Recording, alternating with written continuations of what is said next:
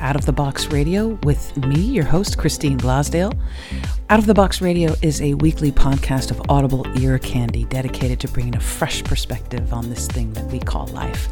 And each and every week, we're going to be diving into the topics that matter most with lively conversations on issues such as health, wellness, and transformational healing, all with the goal of creating a better world and becoming a happier human being. I will be your tour guide for this epic adventure, and each and every week we're going to be embarking on a journey with the ultimate goal being transformation to our highest potential. And now, let's get out of the box.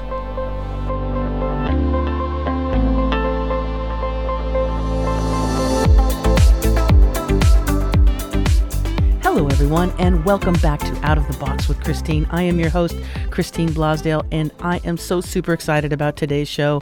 I have one of my favorite little peoples in here. I have the amazing Natasha Duswalt, and Natasha is the president and founder of Peak Models and Talent in Los Angeles, and she's also a, a published author and inspirational speaker. She has been running Peak Models and Talent for something over 20 years. You wouldn't recognize it if you saw her because she looks like she's just 22 herself. So she started when she was two. Uh, Natasha is also uh, a, a, wonderful wife and mother to three boys.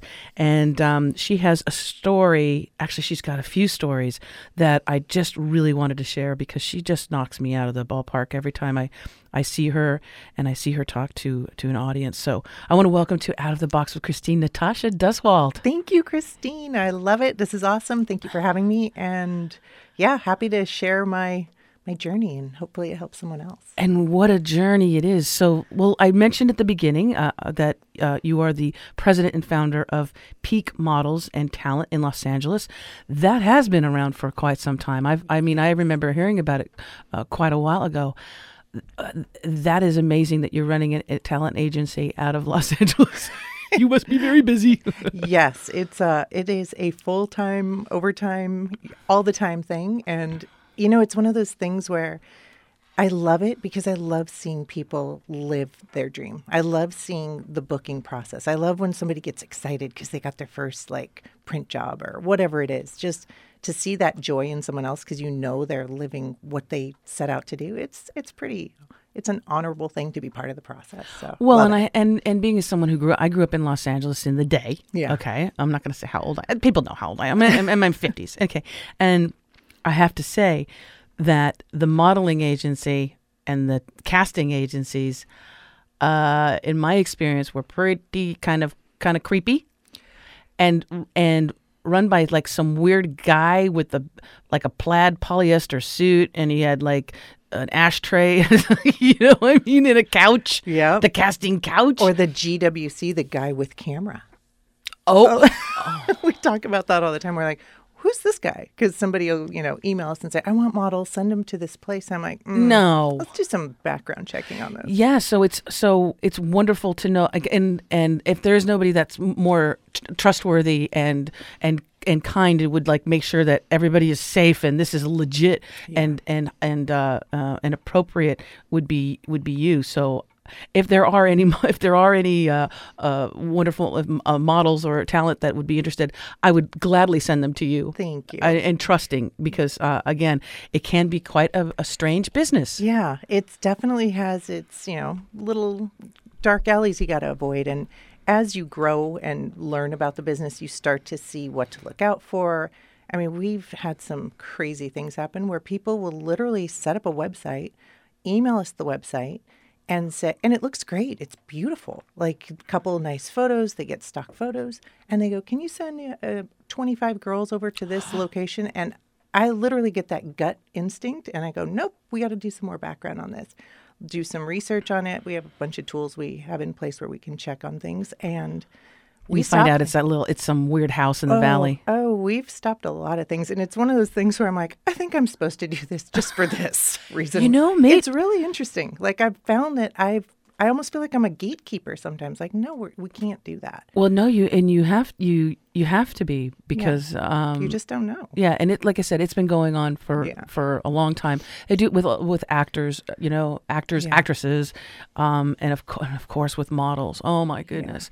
So I'm so glad that you're out there, Yeah. being the gatekeeper I'm here. that you are. I'm here.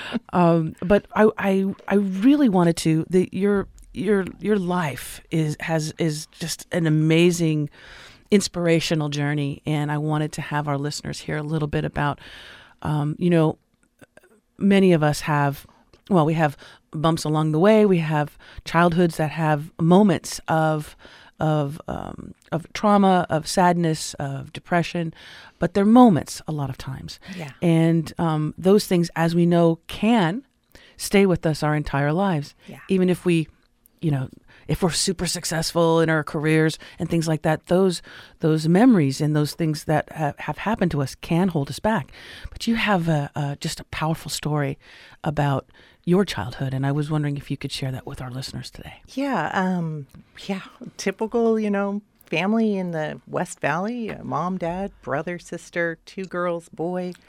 And it was just a rough, rough life because my dad had some really severe addiction issues. And he was loving and wonderful when he was him. And then when he wasn't, watch out because it was, he just, it was like he was gone. It literally was like somebody else took over it's like a jekyll and hyde yeah thing and it was it was so terrifying as a little kid because you just didn't know what you were walking into so early on i always felt this pressure of like walking on eggshells like you'd walk in the room and i always i remember thinking i need to check the temperature i need to, to check the weather because i need to to get the vibe on the room to be prepared to yeah to see which direction I was going to go. Is it safe to go in? Is it not? And when you learn that early on, it's an amazing life skill because to this day I walk into situations and I can read a situation and I've avoided a lot of danger that way. I don't know what it is. It's like a sixth sense. Like um Well, that's why you're also a great like a producer and a creator because you have you need to have that control of everything Yeah. to, to feel safe as well. Yeah. And it's, you know, and part of my issue is I don't want to put that paranoia on like my kids and stuff, but when I go into any public place, I look for exits. Other people don't. It's just like ingrained in me like, okay, how do I get out of here? What Right. I always drive my own car. I've always done certain things have kind of developed in me where I need to have an exit strategy. And I think it comes from a childhood filled with danger, so forth, you know. So what kind? So, so would he? So if if um, so one day like if he was working, he'd be fine.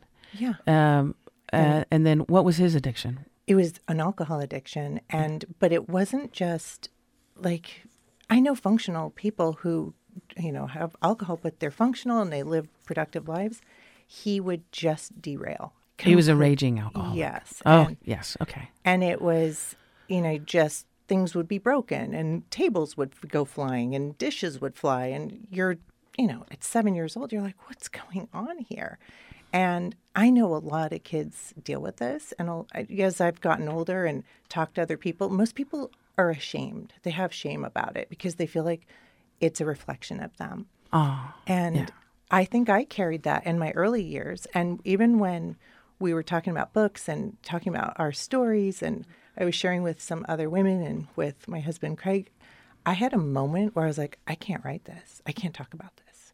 And it really almost shut me down. I was like, I'm not doing any of this. We got to cancel this. And I told Craig, I'm like, I want to take my story out. I don't want it in the book. And he's like, What's going on? And I said, I feel like I'm dishonoring my dad and there because I love my dad. He's my dad, you know. course, right. And he's no longer with us and I'm like I feel like what I'm doing isn't okay because he was a great person, brilliant man. He's a you know, nuclear engineer. He's a smart guy. And for me to, you know, only hang on those memories, I felt like is am I dishonoring dishonoring him and is this a disservice to him? And as I realized and really thought about it and went deep into this, I, I was like a weight was lifted. I'm like, no, he taught. There are people you have in your life that teach you how to live, And some people teach us how not to live. Exactly. And God bless him because he taught me what not to do so that I could have a productive life. And you, when you're talking about the book too, that you, you actually in and in, in your chapter is in this because Yes. you you are the author of this, uh, "Women Who Rock: Inspirational Stories of Success" by by extraordinary women. Um, that is by Natasha Duswalt. As well as some am- amazing other women that are featured in this, and also women who rock too. I know because there was just so much material. and once we did Women Who Rock One, people were coming to me going, I have a story. I've got to get it out there. And I feel like it's so healing for everybody involved. Whoever's writing their truth, it just does something. Yes. It helps the person writing and it helps the person who's reading it because they can identify with somebody in that book on some level to go, oh my gosh, this happened to me. Oh, wow, this happened to me. I mean, the stories in there are incredible. I was reading some of them. I'm like, oh my gosh, you guys, what have we all been through? This is crazy. Well, and that's why that's why I knew when I saw you. It was at the Craig Duswalt's Rockstar Marketing Boot Camp. When I saw you again, I I knew when I first saw you uh, and heard you speak, I wanted you to be uh, on the show because I I know that there are literally thousands of people who have experienced the same thing. Maybe not the exact same thing that you Yeah. have gone through, or, or the thing that I've gone through as well, but that have experienced that, Yeah. and they need to hear Yeah. that somebody else has because it's also very isolating as a child Oh, yeah. who goes through with a raging alcoholic um, or if you're physically abused sexually abused mentally emotionally abused you feel very alone right. and you could be even in a, a fam- a big family but you feel very much alone Oh yeah. talk had- about that I had, um, you know, neighborhood kids back in the day because you know we used to run around on the street. we used to go outside Oh yeah. yeah and we didn't have the internet. We had the outer net, so we would play and run and play hide and go seek, and loved it. It was a that was my escape from my reality was going out and playing with my friends. And one day, the kids down the street, I'm like, "Hey, let's go play hide and go seek," and they're like, "Yeah, we're not allowed to play with you anymore." I'm like, "What?" Like I'm seven, maybe eight at best, and they're like, "Yeah, because our parents are afraid of your dad." Because everyone knew what was going on. You couldn't hide that. You know, you try and hide it, but they could everyone probably saw him. hear it Yeah. Yeah. And I was like, but what does that have to do with me? Like, I didn't make the connection, but I understood. Of course, I understood because I was living it. And I was like, oh, wow. So, because of that situation in my house, now I can't play hide and go seek. This is completely unjust. Uh, all right, fine. Let's go play kick the can. i let's go climb trees. I just was like, okay, fine. I'll just find other kids to play with. And I started branching out and meeting other people just because you adjusted I adjusted, and I also didn't tell anybody what was going on. I it became that shame. That was a defining moment for me because somebody said, "Oh, we don't want you because of that," which defined my future. I was so like, i won't say anything about it and you'll be my friend yeah, and I'm going to keep this secret because as long as uh, everything looks good on the outside, then you'll like me. And Right. that's what little kids do of course and they adjust to fit in and and then when um, as I got a little older, my mother ended up passing away on my tenth birthday, and I remember school saying, "Well, you know, I went back to school the whole bit," and at one point I was like, "I don't really want to do this. Like, I'm ten, maybe eleven by now," and I just walked out. And I always see that now with kids who you see kids act out, they do stuff, and I always think, "Oh my gosh." pull that kid back in. Don't let them drift off to the edges and, you know, derail. Pull them in, invite them, include those kids because those are the kids who are dealing with wreckage in their homes, in their personal lives. They need connection. And connection, a lack of connection just leads to addiction. I'm completely convinced. Of course. Oh, yeah. And and it, and impacts your relationships, your future relationships, your your uh, uh, relationships with your own children, Yeah. and your relationships with your loved ones and partners and and spouses as well. When if you can, um, you tell an interesting story about leading up to the time when you were about ten or eleven, uh, about how bad it was getting at the house Yeah. and and was it that you was it that your did your mom finally? Did she leave him? She had, yeah, she had remarried, and we had a Because he was a- abusive to her as well, Yeah, yeah, really. in front of the children. Yeah. Oh, yeah. God. So it was, you know, and as a young girl, I saw that and went, "Ooh, uh, I'm not doing that. I'm never. I'd rather be by myself if that's what's out there. You know what I mean? Like, Right. and as a a younger woman, I remember dating people who were not great and very little like on the abusive side. Mm-hmm. And I remember talking to someone. They're like, "Yeah, sometimes you repeat the patterns." That Well, you 'cause saw that's all you know. child." Yeah.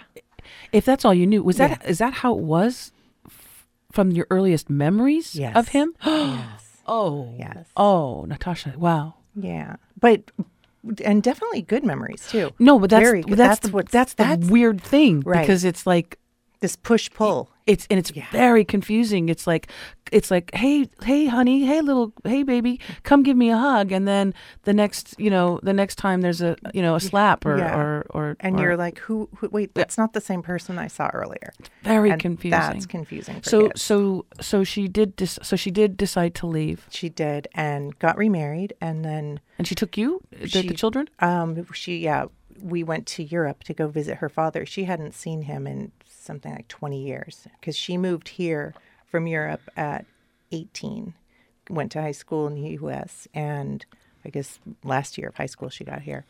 And I remember the running joke was my grandmother saying, "Oh my gosh, she's chewing bubble gum and wearing blue jeans. What did we do?" Because you know, So American. so funny. And um, she, you know, she got here, and once she got remarried, we had like a year of peace, and then she passed away in Germany. It's almost like she went home. You know what I mean? She missed her dad. She wanted to see him, and she got there, and that was it. And I was in the room, and I was like, "You've got to be kidding me!" and Like, you were with her. yeah, it was we it was a very small apartment he was living in and they had a little extra room with and I was in like a cot next to her. And she just had a heart attack in her sleep and that was the end of that. And dealing with that was I didn't speak for a year because I was so shocked and so and it's a weird thing like to not really speak unless there was something I needed. Like if I needed water, I would say I need water.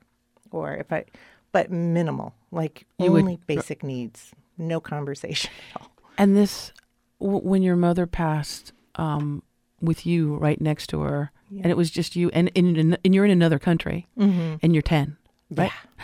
And it's your birthday. Yeah, was not the greatest birthday gift.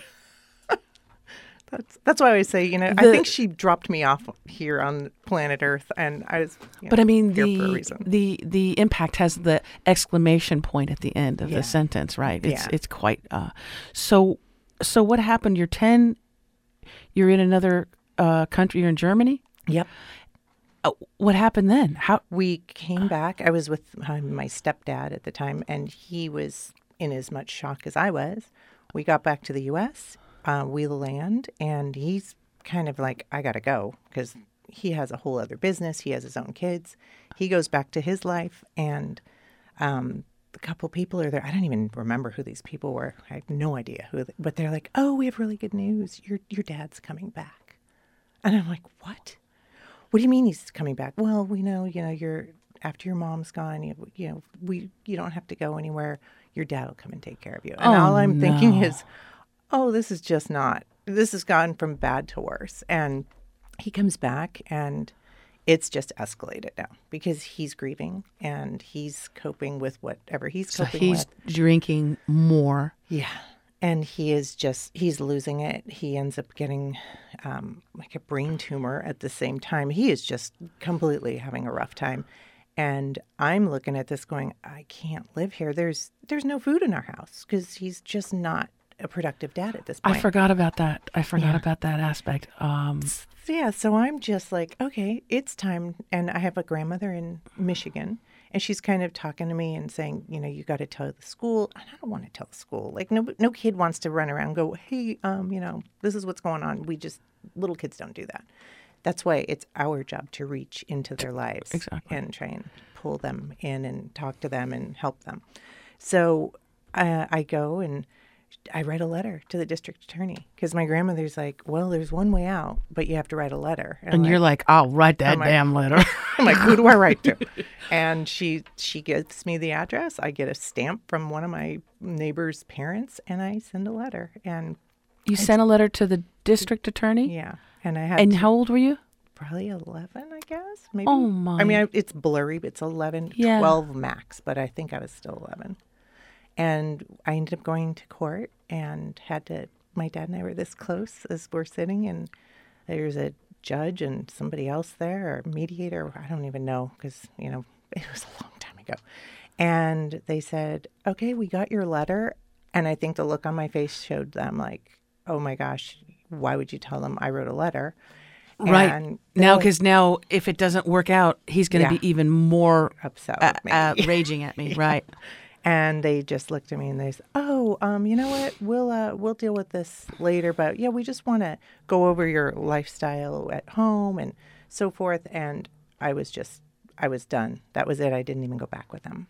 Whatever we, they pulled me aside, asked me some questions. Like, They pulled you aside away from him. Yeah. I was going to say that Yeah. that would be yeah, it was. It that's a just- lot of pressure on a kid. It was, and I remember thinking, "Oh my gosh, okay." And they said they arranged it with another friend. I think I don't remember; it was so blurry. But I ended up going into a foster situation. One of my mom's friends, one had taken me for a year, and then my grandmother came and took over. So I was okay when she got there. So But, you, know, just so crazy. you uh, self-emancipated yeah, at Which- that age of 11 about 11 or 11 or 12 Yeah. tops. but I I was put into a situation, a, a home where I felt safe. I knew these people. It was it was foster situation, but it was still somebody I knew. Which because that could also go. We've I've heard stories too. Right, right. Yeah, I don't recommend doing this. No, no, really, well, really I've, no, I've heard, I've heard Yeah. just horror stories, and if and if people are getting paid to have children Yeah. that they foster, that's a whole other thing. But the the potential for abuse, Yeah, no. um, all of that is just um, horrific. But so at that point, you were somewhat, you were like um, uh, guided uh, by your angels, so to Yes. speak. And then my grandmother moved uh, out to California and took over from there. And I stayed in school and lived with her and grew up. And it was that those were good years because she was so structured. She was like that old school Russian grandmother who was like, "You're eating at this time. You're doing this at this time. You're taking piano lessons. You're going to ballet." And that's what I did. That was my life. And she loved you. Adored me, and I loved her. And she's like my my, My gra- person. yeah. grandmas are the Oh, ah, they're the best. I got a I Yeah. got a real soft spot from from my grandmother as well. She raised she really raised me as, as much as she as, as she was able to. I, I wanted to know. Um, do you remember when you were sitting face to face with him in that? Was it a courtroom or a yeah, mediation it was, room? I don't. It was like a. It, there was a main person and two other people there. So I don't know. I'm i I'm assuming it was more of like a mediation room, maybe. But yeah. Do you looked like remember I don't know. his the the look on his face? And do you re- and were you did you try not to look at him directly? Yeah, I tried not to look Okay. because I felt him looking at me, and I was like, And you know that oh look- "Oh you knew that look, right. I just had that. My stomach just dropped. I was like, they did not just tell him I wrote a letter, but I, you know, when you're when you're that afraid as a kid and it's that serious, you gotta like talk to somebody. Or, but I wasn't willing to talk to school. School pulled me in a couple times and said, "Okay, well, we're seeing some like, why are you leaving school?" And I literally just said, because I feel like it. I don't want to be here. And they said, well, and in, in no uncertain terms, they were like, well, we're going to have to call someone and you're going to be in trouble for this. And I'm like, who are you going to call? Because there's, you really can't call anybody because he's not available. My mom's not alive. So what are you going to do? And that was a, a defining moment for them where, like, hmm, we've got a little crisis situation here. This kid is, because I was defying all. I, I was really kind of mad at the adults around me Yeah. because I felt like they had all failed me. Everybody would come over and say, "Oh, we're so sorry. If there's anything you need," and then they were all gone. And I'm stuck in this situation with a bunch of well-meaning adults who are claiming that I'll, I'll be there to help you out, and not one of them helped. One of the they assigned me a a caseworker while I was still in the house before leading up to the date where I wrote the letter. I don't know what I had a social worker or something who was kind of checking in on me. And I remember calling her one weekend and saying, um, okay, it's getting really bad. And she said, here's my number. Call me if you need me. And I called her and she's like, yeah, it's Saturday. Um, I'm off, so I'm really sorry. Call me next week. And I was Oh a my big cr- God. and that was that moment where I was like, oh, okay, is this is on me. I got to take You care of it. You can't depend upon it. You're not Yeah. able. To, you're not going to be able to depend upon anybody else except Right. for your own wits and Yeah. and uh, and then thus the letter. Yeah. And when you're, you know, all of a, a, a decade old and you have to, and you're faced with that. And it was a real big letdown at that time. I was like, wow. Like she literally hung up on me. She was like, oh, "It's the weekend. I can't deal Oh with this my right now." God. Because she, it was a job for her, but it, this was my life. And so as a little kid, you're like, "Oh, okay, so you're really not there for me," and that just creates. Well, like when there's when when there's um also when there's a raging uh, parent, a violent uh, Yeah. parent at the house, they're not on a schedule. right, Like, okay, I'll be good. I'll be good Saturday and Sunday. Yeah. but That's come just- Monday, I'm I'm re- I'm letting it rip. Mm-hmm. Wow. no, there's no like timing for that, and so so so so thankfully you had your your grandmother did come come into the the picture yes, and and you finished school yes, and- finished and did a little bit of college and realized that it wasn't for me. I just it was a choice between can I I needed to live. I needed a job and I didn't have family to take care of me, so I had to work. And I I took like a year to year and a half. I took some things and got some business classes in there. And then I was like, all right, I'm on my own. Got a job and realized every time I got a job I wanted to run it. I was like, oh, we need to change this. And, and love you. I was like, hmm, wonder if I'm You're doing it gonna- kind of wrong. Yeah, I was like, I could help you, and they would just look at me and be like, um, you're all of 18 years old, and so I started a little window covering business at 19. Did that for a while. I used to go knock on people's doors and say, I can do your window coverings. And they would hire me. And I was always so surprised. I'm like, why do people hire me? Like, you know, were I you mean? talking window coverings are you like talking the blinds, the shades, Oh, the shutters. yeah. Yeah, I sold all of that good stuff. you know what i did when i was i was a little entrepreneurial Yeah. kid too was um i would walk down ventura boulevard and you know the windows um on the stores Yeah. and they used to have like jean stores Yeah. it was a really big thing to have jean stores because Oh, of yeah. jordache all. Jordache was Sassoon. um, I would go down and I would say, um, uh, "Give me a hundred dollars, and I will do your front windows." oh, very cool. Very and they creative. were like, and yeah, they were like, "Oh, I never thought." Of, oh, okay. I mean, now they have like professional people Yeah. that do it, but, but back you were in trend setting. back in the day, Yeah, and I had a blast. that's really fun. Yeah. So when you said window dressing, I was like, "Oh no, you did that too." Okay. See, I was putting the thing to cover the window. You were actually being creative and putting the, the beautiful like jeans in nice displays. So you did that when you were uh, I think it was 18, 19? 18, 19, Uh-huh. and I had I basically had that business for a couple of years and realized, yeah, this isn't for me. It just wasn't my. it was just uh, you know you're I was dealing with contractors and people hanging windows and window coverings and sometimes they weren't available and I'd have orders on I couldn't do it. Wasn't So- the most creative. no thing for and you, I just was like, yeah, this was great, but it wasn't for me. And then I fell into modeling out of complete need for money again. And I was like, hmm, what's next? I need to make some money. A friend of mine said, I think you can get a job downtown trying on clothing. It's really easy. They'll pay you. You try on the dresses and you'll be in the showroom. I was like, great, let me. Uh, and I had zero confidence. When you grow up in an arena that I was in, confidence isn't built in. Boom. Yeah. So I just, I was like, no, they're not going to hire me. She's like, just come down. We'll see. And just, you know, walk in, meet everyone. And they hired me on the spot. I was like, this is kind of cool. I got my first paycheck. I'm like, this is awesome. And I started doing that. And I just kept going and going. And one day I was like, oh my gosh, this is amazing. But I had no idea what I was doing.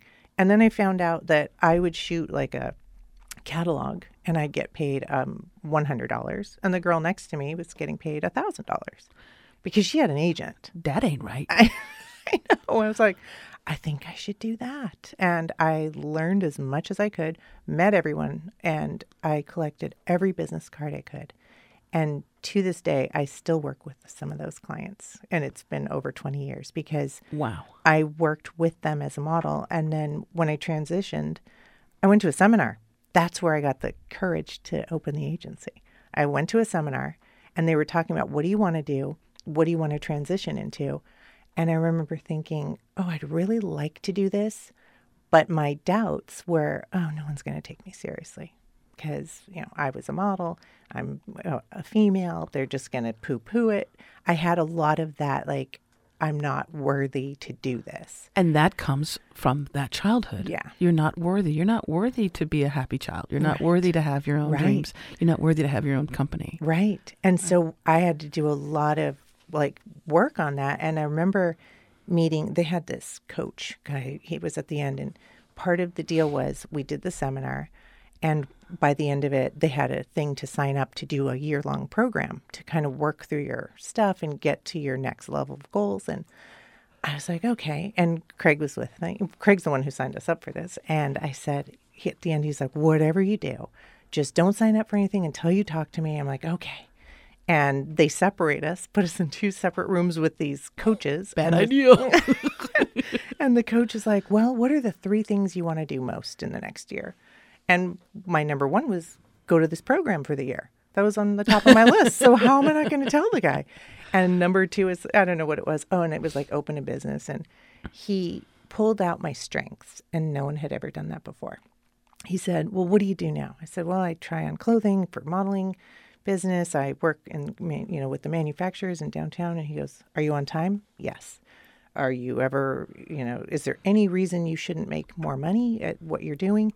And he taught me the value of what I was doing and that because I was able to show up on time and had experience and had some background in this, that there was uh, credibility in that. And I had never seen it that way. And he's like, Well, you know, maybe you could just charge an extra $10 for your service.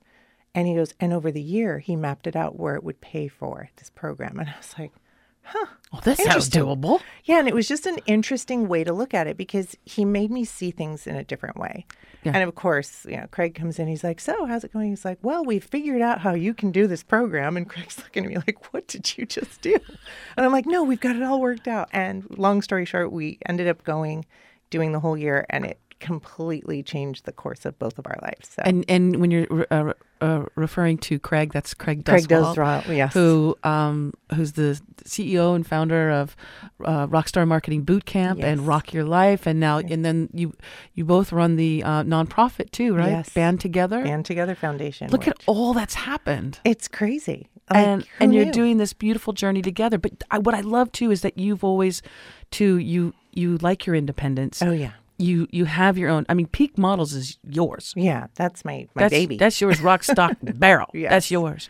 So you have so so you have this trajectory.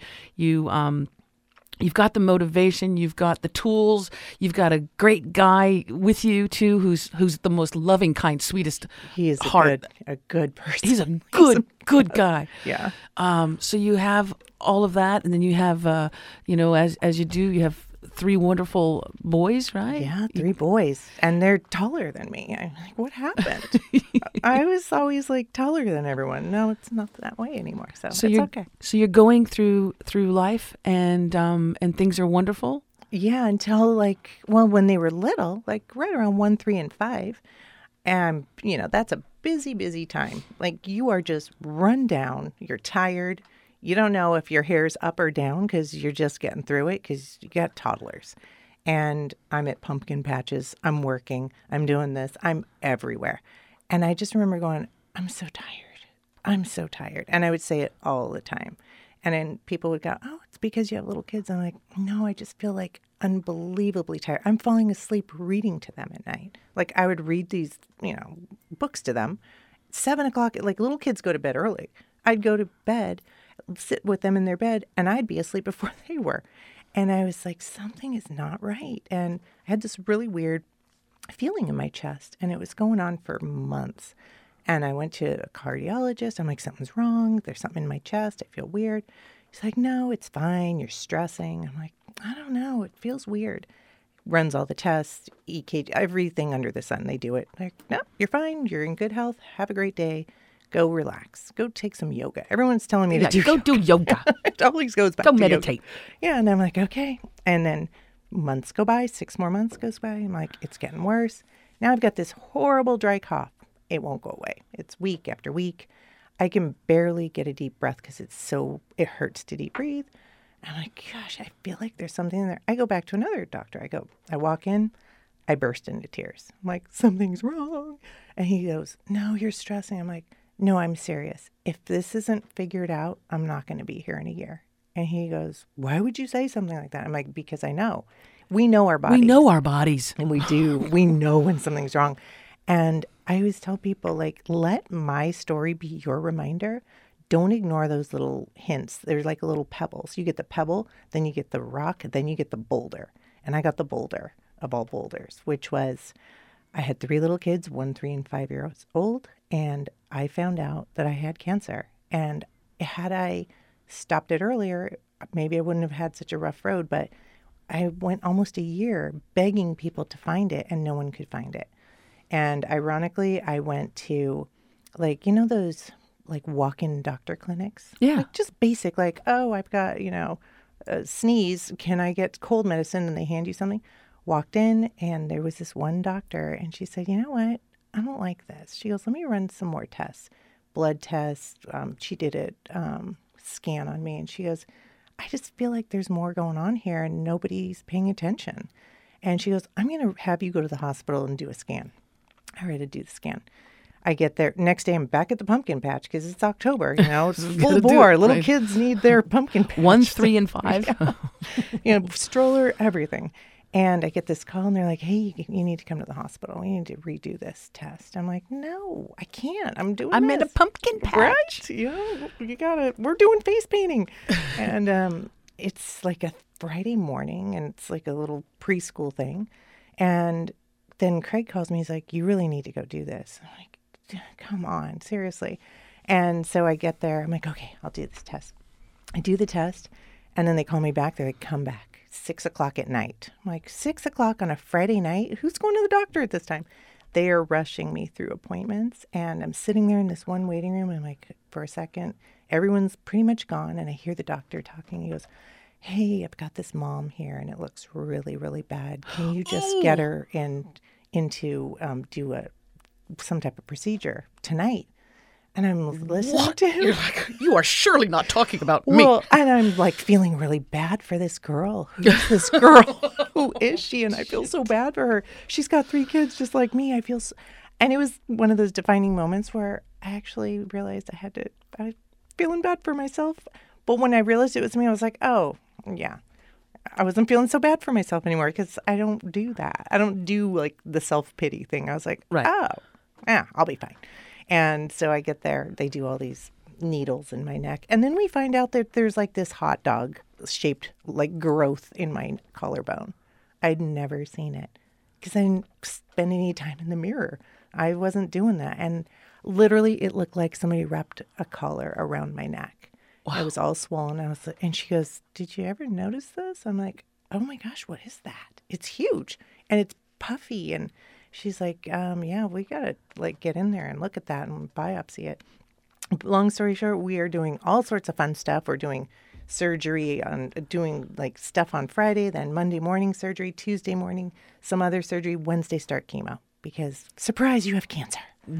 wow. So in just a, uh, just in just a few days, Yeah. you're you're on chemo. Yeah, I found out And Friday night, and they weren't even going to tell me. They're like, "Oh, okay, yeah. So we'll let you know Monday. Just call this doctor." I was like, "Oh, guys, I can't do that. You got to tell me." No, today." no, don't let me wait over the weekend. Yeah, I was like, I can handle it, and clearly I couldn't because I just burst into tears. I was like, I didn't have it before I came in here. you gave it to me. well, I was like, eh, I think it's a great form of denial because I st- just didn't believe it. Yeah. And all through the treatment, I kind of didn't believe it. And I kind of stuck to that. I was like, yeah, that's that's a diagnosis and I get it and I'll do what I have to do, but this is not sticking with me. It's temporary. And I really kept that mindset the whole time because I think more people completely break down when they get a cancer diagnosis and they let that take over the thought of it. They the identify it. with that. Yeah, the fear of it, the thought of it. Cancer is a word, it's not a sentence. Well, and and we all have cancer. We all have cancer cells in our bodies. Yeah. It's certain things will bring it out.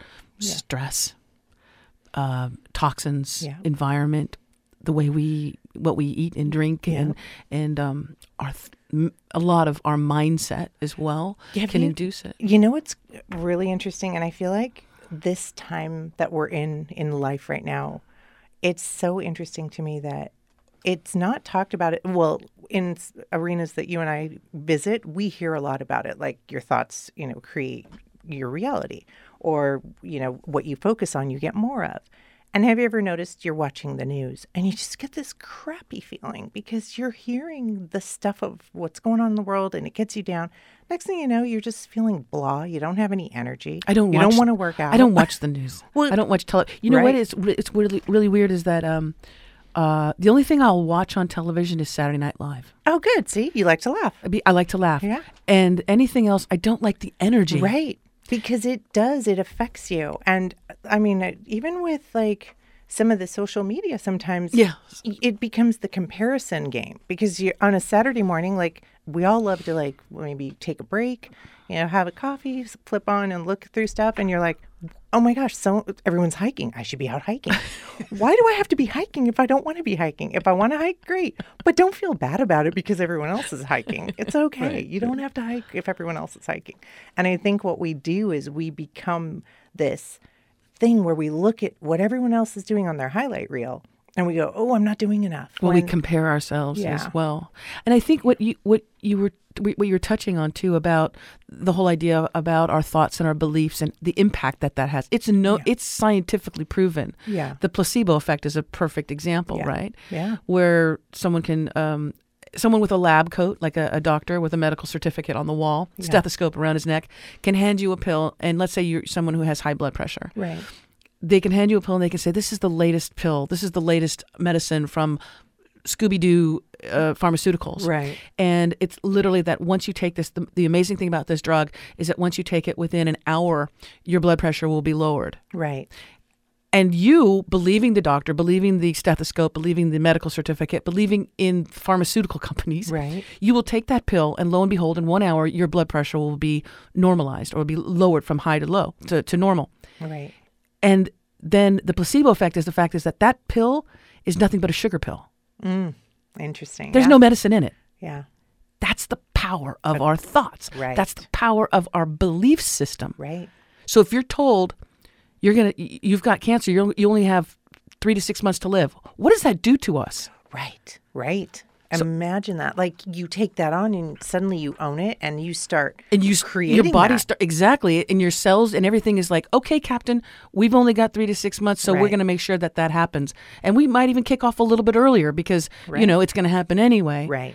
I do think that the future of medicine is going to be a combination, but there's going to be much more um, sound therapy, light therapy, healing as far as us telling ourselves Right. to heal, Right.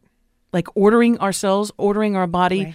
not ordering. It sounds so No, so but I get it. You're almost but like talking through the healing. Exactly. Absolutely. I think it's going to be a blend. Because don't get me wrong, I believe that we need the. It's amazing what pe- what they can do um, in the in the world of medicine. As far as you know, you cut your you cut your hand off. You know, you can you know basically Right. like stitch it back up. Right. That you're not going to wish back. Right. You know, you're not going to like Right. do a mantra and, and it's going to magically come back. Right. No, there's a place But there's a it. blend yeah. um, there's a blend to that and it can and it can be so powerful so so so you're you're you're diagnosed you begin treatment you're you've got three little kids Mm-hmm. And a darling husband who's probably worried to death about you Oh, and it's so interesting because I was thinking about it just recently. I was like, I don't know how I would cope if I were on the other end of that. Because when it's you going through it, you know what you're feeling and you know how you're processing all these things. But I can't imagine watching someone go through that and not knowing because he had to watch this and not know what the outcome was going to be because there's no guarantee. You know, sometimes medicines work for some people, sometimes it doesn't work. You just you don't know. So to be on his end, I can't even imagine what he had to deal with. And plus having knowing that he's got three little ones to raise in case things don't go well. But I was on a mission and I said it from day one. I was like, "Well, I'm here. I'm staying because I'm raising these guys. I'm I'm here for the duration." And I kept that on the forefront of my mind. Every time I woke up in the morning, I would say to myself, "Every day I'm getting stronger and stronger. My body is doing what it needs Brilliant. to do." And I would just I would rest when I was tired and boy, that stuff did knock me out and there would I would be down for 5 days straight. So, but what we did, we would make plans. So, you know how when you're anytime you don't feel great, nobody wants to make plans when they feel like crap because you're like, "Oh, I just want to No. lay on the couch." Yeah. Well, I knew that I would feel crappy for 5 days for sure. Guaranteed down for the count. Don't even you know, good luck if I even open my eyes for tea. But I on that fifth day, I would come back to life, and I would be like, okay, I can do this, and I'd have a week to wait to go through uh, decent days, and then I'd be back down for the next. So you'd plan those those Yeah. things to do during that Yeah. week. And then what I did, I started planning out, and I started planning out three months and six months, and planning out when I'm done with this, what am I going to do? Oh, that was very important Yeah, it is important because we're so much usually we're so caught in the cycle in that downward spiral Right. of oh my gosh, I'm sick, I'm dying. Right. Oh my gosh, so this this this and we're only in that moment right. and we don't Right. see what's happening or we don't vision what's going to happen in the future. Yeah, I call it circling the drain because it's mm. literally like you just feel horrible. And I, I mean, this happens like when you get the flu. You feel like crap. You're like, I'm never going to get better. Yeah. And you do, and it it goes away. But I think we get so caught up in that this is always going to be this way. And I see it like raising kids. You know, when stuff happens with kids, they are so new to life that they have a negative emotion and they're like, oh, it's always going to feel like this. and so part of our job is to go, you know, this is temporary because tomorrow's a better day. And so what I always did, and I say this to everyone, plan your stuff for when you're done. Have a celebration. When you're done with your treatment, you're going to have a party. Uh, when you're done, you know, after that, six months, we would go to Disneyland and they go, Are you celebrating anything? I'm like, Yeah, I, I'm still alive. And it was, it made it fun. It, it brought the joy back to life. And I think that's key. I mean, if you don't have joy, you're just going to get caught in your spiral. You got to get out of the spiral. And you you had a just had an interesting way of of looking at of looking at it being um, diagnosed and um, and then going through the going through all the the treatment. Was it? Did you have something too where um, you were supposed to go for for a treatment and you were thinking about leaving? Yeah. yeah, I have those moments. That's my defiant side. So they decide, you know, I've got to do all these surgeries before chemo. And they're going to put this device in my body, which is going to sit right in my top of my chest and it's going to feed a line up into the main artery so that the medicine goes straight in and it's a done deal and it makes it easier to deliver. It's called a port. And I get there, and now the surgery's been delayed for an hour. And I'm like, oh my gosh, another hour in my head with all of this? No. And I start panicking because I don't want to do this as it is. Right. I've totally lost control of my entire life. Like, this is not even my life anymore. Right. Like, somebody came in and took my life and gave me this one I didn't approve of. And I was like, I'm, I'm not doing this. And you know, my husband's looking at me. He's like, you have to do this. And They're all like, ready for you. yeah, and they're all like the room is set. Oh yeah, I'm wearing the gown. I've got the mm. little, you know, whatever that thing that hat. bonnet on that Yeah. makes you look just awful. and I'm sitting there and I'm like, nope, not doing this. And he's like, I don't understand what you mean you're not. And the whole team is there and they're looking at me like, and they're looking at each other like, is she serious? And they, and I go, no. And I go over, I start putting my tennis shoes on, and I take off that, that bonnet. And I'm like, guys, I just, I'm not participating. And they're all just, I'm not participating. I don't I don't want to play game Yeah, anymore. I just didn't want any, and because of the thought, it, it just had so much attached to it. It was like, I have to do this, then I have to do this, then I have to go to a chemo chair, which I don't even know what that means, but it Sounds like an electric chair. right. And I'm just, I'm thinking, I don't want to do this, so I'm not gonna. because this is what I did at 10 when I said, I'm not going to school and you can't stop me. It, that defiance kicked back in. And then get, my husband was smartest guy ever. He's like, okay, it's your deal. Best thing he could have done. Because if you push, then I'm really running. Right. And he's like, nope, it's her, it's her life, it's her deal. Don't, don't stop her. And as he said it, I was like, oh, I, I'm, I'm back in charge. It felt like I got myself back for a second because when you're in a scary medical situation, and the people are wonderful. I mean, those nurses and doctors, those are superheroes. They truly are. They are lifesavers and superheroes, and they're so compassionate. They're so kind, and they they literally talk you through because they know what you're dealing with. And Yeah. to see them look and kind of step back and go, okay, okay, and everyone's like, all right. And the best thing when he said that was, let her go. It's Let your her- decision. yeah. And then in comes the doctor because somebody clearly tipped him off, like, you're going to lose your patient. And he walks in and he goes, I know what you're going through. And I was like, "Mm, no, nobody does. No, you don't. yeah, because I'm really like, really sad right now and I don't like this. And I'm just going to pout and I want to leave and that's it. And he comes in and he goes, I know how you feel. He goes, because I was told that if I went to sleep, my heart would stop. And I was, I'm like, what? He goes, yeah, and I have two little boys at home. And he goes, and I couldn't get the surgery for four days because it happened over like a holiday weekend. So he had to stay he had awake. to stay awake for four days. You're kidding me. And he's telling me this story, his personal life journey. And I'm like, oh, oh, I have no problems. Okay. give me that chair. Yeah. And I was like, all right, so where do we go? And he's like, just come on in. Let's get this done. Wow. And but he was so compassionate that he shared his reality. He goes, I didn't know what to do because I had to stay up for four days and my heart was going all over the place. And so you like, could relate to him as a parent. That was divine intervention it right was there. amazing. And, you know what was what it was was too is that you were triggered yeah, because you were in a situation just like when you were a child yeah, felt out of you- control. You didn't have control. Something was going to happen to your body, Mm-hmm. and in in it was your mort your mortality. Mm-hmm. Didn't know if you're going to make it through lots of stress, high stress, high anxiety. yeah, and it wasn't you know your father that you're walking into a scene on this was something that you again felt like you didn't have control of Right. so you turned it around yeah. and um and thank goodness for that for the doctor to who Oh, who felt great. like to share that story with you wow Yeah, and that's why I always say the medical teams are like amazing people. They really, really are because they they share their stories. They and if they don't have a story, they will find someone in their team and go, "Oh, so and so, listen to what happened to her," because they're human too. They've all experienced things. so and your story is in in is it in both books It's a, Or I- a version this of one's a different. The the more one's more business. Uh, I have to look because well, people should get them both. Yeah. it's um, "Women Who Rock" by Natasha Duswalt. Also, "Women Who Rock" two, um, and oh, this book you got you've got a few books. I do. Um, why didn't someone tell me this? 25 life, life lessons for kids and grown-up kids by Natasha Duswalt.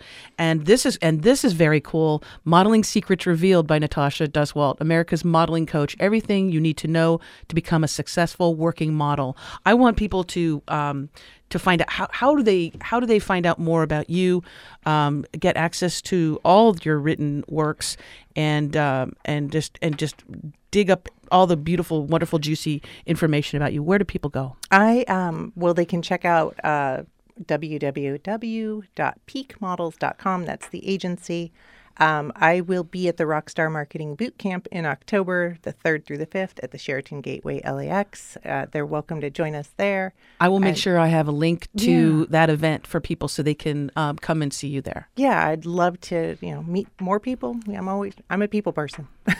Well, you're just so inspirational and such a, a, a bright light. Is there anything we have just a couple minutes left? Is there anything that you'd like to uh, to leave the audience with, or anything you want to tell us about what you're doing, what you, what's coming up? Um, what is coming up? We have another book in the works coming, uh, Rock Stars.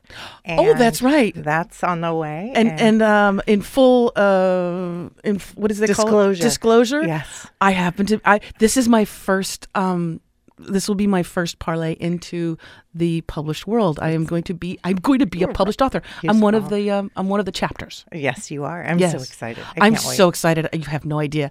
And I have to say, if if if, anyone was going to be the first, it's you. it's you and it's you and Craig. I love it. I love it. I love it. No, it's it's been a great journey and if I could tell anybody anything is listen to yourself. Listen to your body.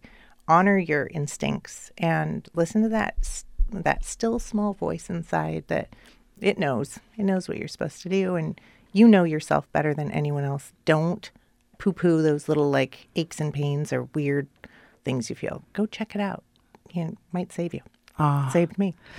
Natasha Duswalt, thank you so very much. Again, I just love and adore you. And Craig as well. Please send thank him you. my love. I, I, love that guy. He's such a good guy. Um, I, I want to thank you and I want to thank our wonderful listeners. I hope that you have enjoyed this program. And if you have and you want to share this, you know, this is a very powerful um, um, discussion that we've been having. And if you want to share it, you can share it very easily. The YouTube video of this program is super easy to do. You don't need a lot of technology. You just hit the share button and you can share it on Facebook, uh, Inst- well, I think Instagram. No, I don't know about Instagram, but you can share it in emails you can share it um, in your instant messages. It's super easy to do, and we'll have links to everything on uh, from N- Natasha. We'll also have a link to the next Rockstar Marketing Bootcamp if you'd like to attend. Um, you can meet uh, Craig as well. Craig and Natasha will be there, and um, it's just a phenomenal. I've, I've been to a few now, and it is an incredible experience. Um, but you can easily share that, and if you are not a subscriber and you want to subscribe to this podcast, you can do that through YouTube or iTunes iHeartRadio, Podbean, Spotify, etc., etc. If you need information about that, you can go to outoftheboxwithchristine.com, and there's all the links there on how you can subscribe to the show. Until next time, as we always say, remember to think outside of that damn box. Bye for now.